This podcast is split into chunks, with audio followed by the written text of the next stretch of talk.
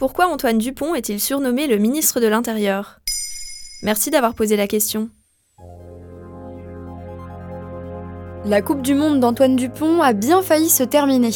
Jeudi 21 septembre 2023 a eu lieu le match de rugby opposant la France à la Namibie. Après un dangereux tête contre tête, le capitaine des Bleus a longtemps été sonné, comme le montre cet extrait du match sur TF1. Alors on va vérifier le plaquage sur Antoine Dupont, parce qu'il y aurait un point de contact peut-être à la tête, et vous savez que les arbitres sont très vigilants à ce niveau-là. Là oui, tête contre tête. Ah ouais. Alors là, ça peut être terrible pour les Namibiens parce que ça va faire carton rouge et essai refusé, très probablement. Ah oui, c'est sûr. Là, c'est sûr et certain, tête contre tête, là, c'est rouge. Résultat, Antoine Dupont souffre d'une fracture maxillo-zygomatique. L'os maxillaire est placé dans la mâchoire et l'os zygomatique dans la pommette. Il a rapidement été opéré et devrait être de retour pour les quarts de finale. Qui est Antoine Dupont? À seulement 25 ans, c'était le meilleur joueur du monde de rugby en 2021. Pour ceux qui ne sont pas de grands amateurs de ce sport, Antoine Dupont est la star de l'équipe de France.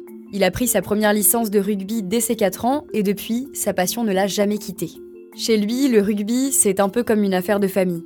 Il a confié au magazine GQ J'étais un enfant très turbulent, limite hyperactif. Donc mes parents étaient bien contents que je me dépense. À côté, Antoine Dupont a tenu à finir ses études, histoire d'avoir une porte de sortie au cas où. Sur l'étagère, à côté du titre de champion du monde, il peut ainsi poser son diplôme, un master de management du sport.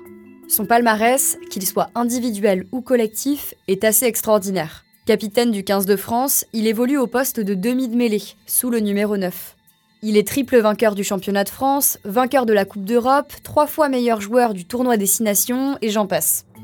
Pour être totalement accompli, il ne lui manque que la Coupe du Monde. 2023 est donc une chance inédite de la remporter, qui plus est, à la maison.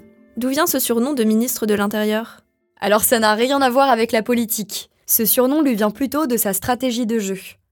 Laurent Labille, l'entraîneur de l'attaque du 15 de France, l'expliquait au micro de France TV. C'est quelqu'un qui, euh, qui, a une grande connaissance du jeu euh, et, qui euh, non seulement est capable de lire des situations, mais, mais, surtout de les anticiper. Il est capable de voir ce qui se passe autour de lui, ou très loin de lui, ou dans le dos de l'adversaire. Et ça, il y a peu de joueurs capables d'évoluer à ce niveau.